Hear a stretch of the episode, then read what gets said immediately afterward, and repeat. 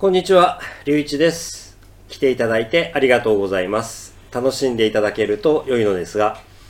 uh, This podcast on YouTube is mainly for the people studying Japanese. I'd like to help you to listen to and understand Japanese. I really wish you to enjoy this. I'm waiting for your messages, questions, and requests.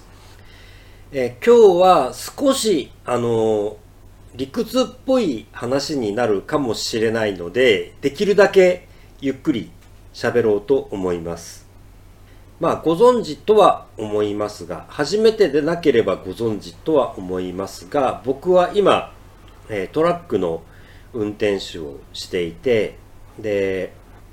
例えば、あの、全く違うところでこういう話を聞いたことがあってオフィスワークをされてる方が大丈夫だよ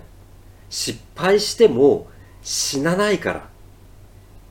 だから大丈夫だよっていう言い方をされたことがあってもちろんあのその通りなんですよ。いいんですけどあのトラックの運転手って失敗すると死ぬんですよね。でさらに怖いことに僕は10トンのトラックですから荷物を積むと総重量で20トンになるわけですよ。これね人殺すんですよね。だからミスをすると自分が死ぬかひょっとするとどなたかを殺してしまうかもしれない。そういう仕事なんですよねこの仕事って。だからやっぱりプロの運転手として思うのは普通にあの移動手段として乗用車を使っている方にあのすいません。あなた方これ下手したら死ぬものだって分かってらっしゃいますかって思うことはたまにありますね。で僕はフィンランドに行きたいという夢を持っていてそしてもしフィンランドに行ったらやっぱり運転手として運転してみたいっていう気持ちがあるんですよ。それはどうしてかっていうと道路を運転しているとそうですね。他の車とのやり取りがあるわけですよ。街に出たら他の人が通ってるじゃないですか。他の人と例えばすれ違う。で何か話してる声がちょっと聞こえたりする。そういうものがありますよね。車でもそれは同じように起こりますので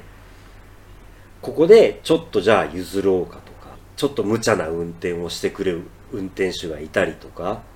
で人間対人間ではなく自分が機械をつまり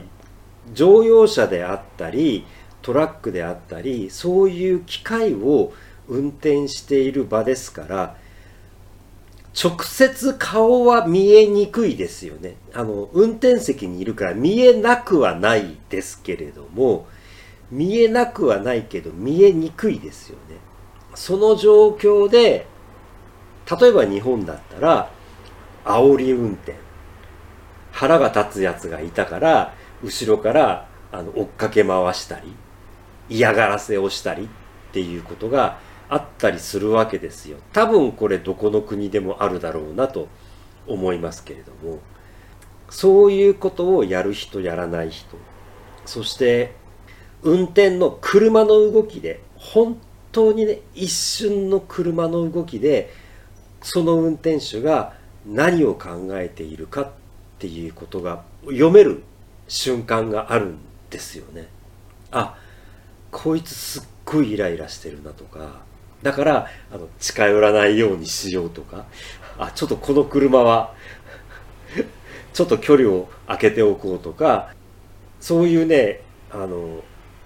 相手の運転手の顔が見えないだけに車の動きからちょっとしたものをね読むっていうことをやるんですよ。それをねフィンランドでやってみたい。つまり他の国でやってみたいっ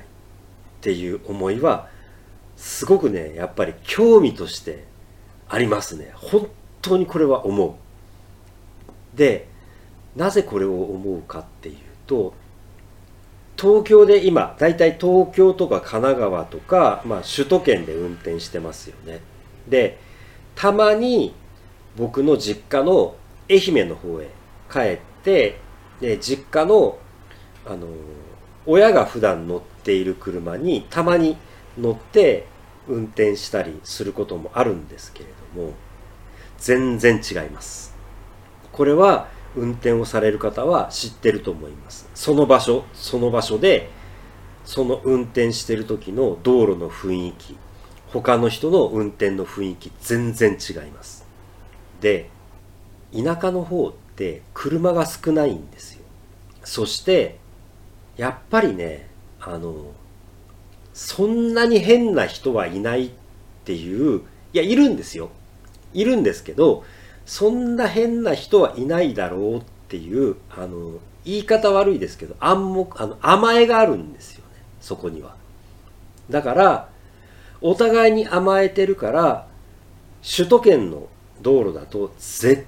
対に起こりえないようなわがままな運転っていうのが田舎では起こる。でそれでも事故にならない。で例えばそれを東京でやると事故になるかそうでなくてもそういう運転をされた人が怒って煽り運転をされたりとかあるいはあのその場で喧嘩になったりとか僕は運転をしていて道路脇で車2台止めて運転手同士が喧嘩をしてるっていうシーンを何回も見たことがありますけれども首都圏っていうのは車がすごく多い。そしてみんなものすごく急いでるんですよ。だから日本の国全体としてやっぱりみんなが余裕がない切羽詰まってる急いでる焦ってるっていうのがあの道路の風景にものすごく僕は出てると思うんですよね。だから国が違った時にこれがどういうふうに見えるのかというのはねものすごく興味があります。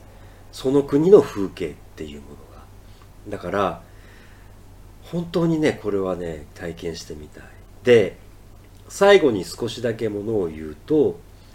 僕はこれまでも話をしてますしこれからも話をしますがいろんな民族の方がその国の中に入ってきてで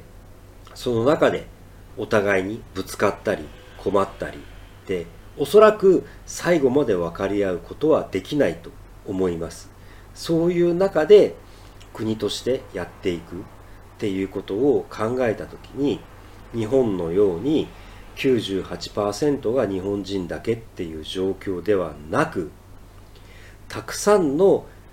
国から来たあるいはたくさんのルーツを持ついろんな人がたくさんいる国に行ってもちろんすごく大変だと思います。そういう国だからこそより気をつけた運転が必要になるんじゃないかなというふうに僕は考えていて、えー、そういうふうに予想もしています。だからこういう言い方が正しいかどうかわからないですがやはり人間としてもっと厳しいところに行ってみて厳しいところで自分がどこまでそれに対応できるかを試してみたいという気持ちはものすごくあります。なのでもちろん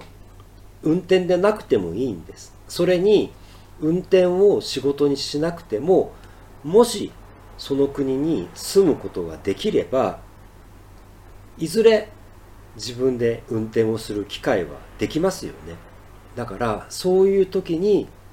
運転手として道路に出た時に一つの風景がある。もちろんご存知の方たくさんいらっしゃると思いますけれども道路にはそういう風景もある。場所によって日本の国内でも場所によって全然違います。はっきり言いますが大阪運転したくないですから僕は。嫌ですあそこは。怖いので、うん、そういう違いがあるということを少しお話をしてみたいなと思いました。ということで、えー、今日も最後まで聞いていただき見ていただき本当にありがとうございました。ぜひまたいらしてください。失礼いたします。